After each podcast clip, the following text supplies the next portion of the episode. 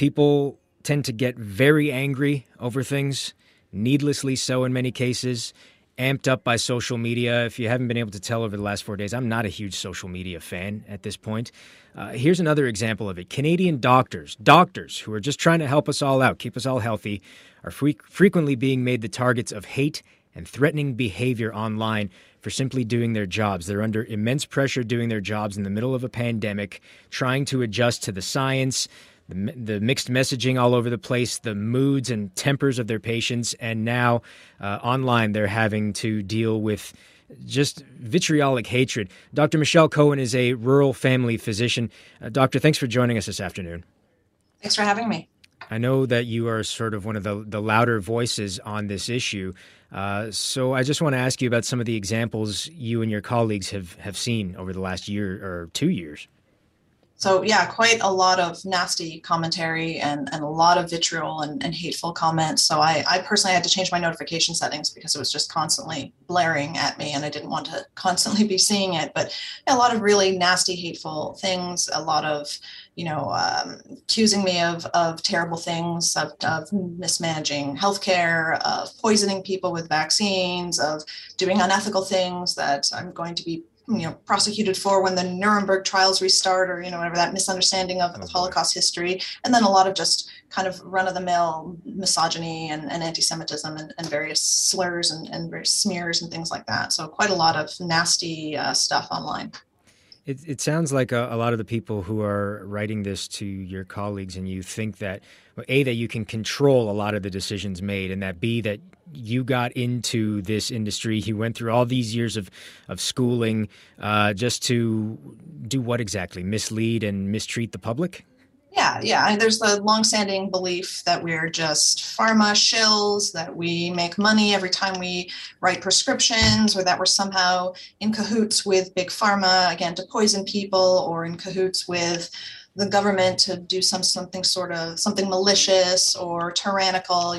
There's lots of this stuff going on, and definitely the intensity has really ramped up during the pandemic. It's quite vicious. It's scary. Where is it mostly coming from? I know it's online, but who are the people that seem to be most responsible for this?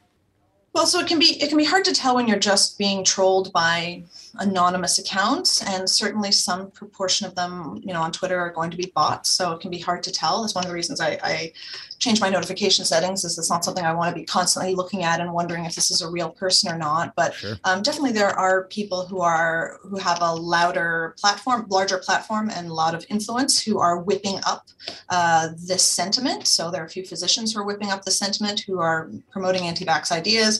You have politicians like Randy Hillier, Maxime Bernier, Derek Sloan, saying much the same stuff, just whipping up this kind of sentiment. So I would definitely give them a large degree of responsibility when it comes to amping up this really hateful sentiment online. What can be done about it? I know there's a call for legislation to help fight this. I'm just trying to figure out exactly how, though. Yeah, I'm not sure how legislation would help with when it comes to the private social media companies. They need to be pushed to handle this kind of online hate better.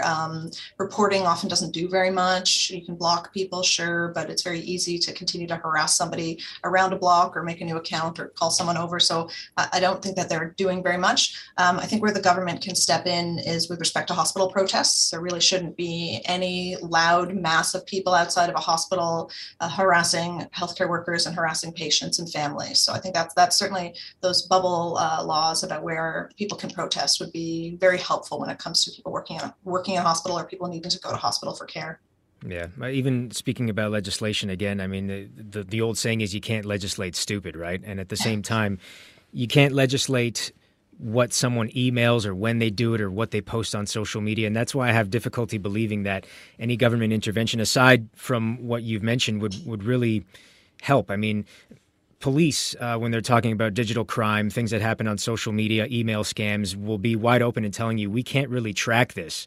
It's like a world unto itself. So I don't know, for those who are calling for legislation, I don't really know what can be expected and what can be done. Yeah, I'm not sure. I think I would just ask for our people with a platform, so politicians and other people with a large platform, to really consider the sorts of messages that they're putting out, because if they are smearing healthcare workers as poisoning the public, that's obviously can lead potentially to some dangerous stuff and violent stuff. So I would ask them to be more responsible. And I think, I don't know about legislation, it's not something you can legislate, but for government to set a higher standard in terms of what other politicians and what members of provincial parliament, members of parliament are allowed to say and should be saying publicly. Have you ever seen anything like this before, Doctor, in your time in practice? Not so much targeted at me. I mean, the pharma shill smear is very old, definitely. And certainly when you talk to people who work in reproductive health, being targeted by online hate and protests and violent threats and things is very common for reproductive health and abortion providers. So, that I've definitely seen in the past, but it's really just like turned up to 11 now because of the pandemic. Absolutely. Scary situation. It's one of those things where everyone seems to think that they know better. And unfortunately, it seems to be increasing in popularity. Everyone thinks they know better than the experts in whatever field, to a much more minimal level. But I could tell you, even working in the news business, everyone thinks that they are a better reporter than every other reporter out there, too. So I can mildly sympathize. Dr. Michelle Cohen, a family-based physician, thank you very much. Thanks a lot. Thanks for having me.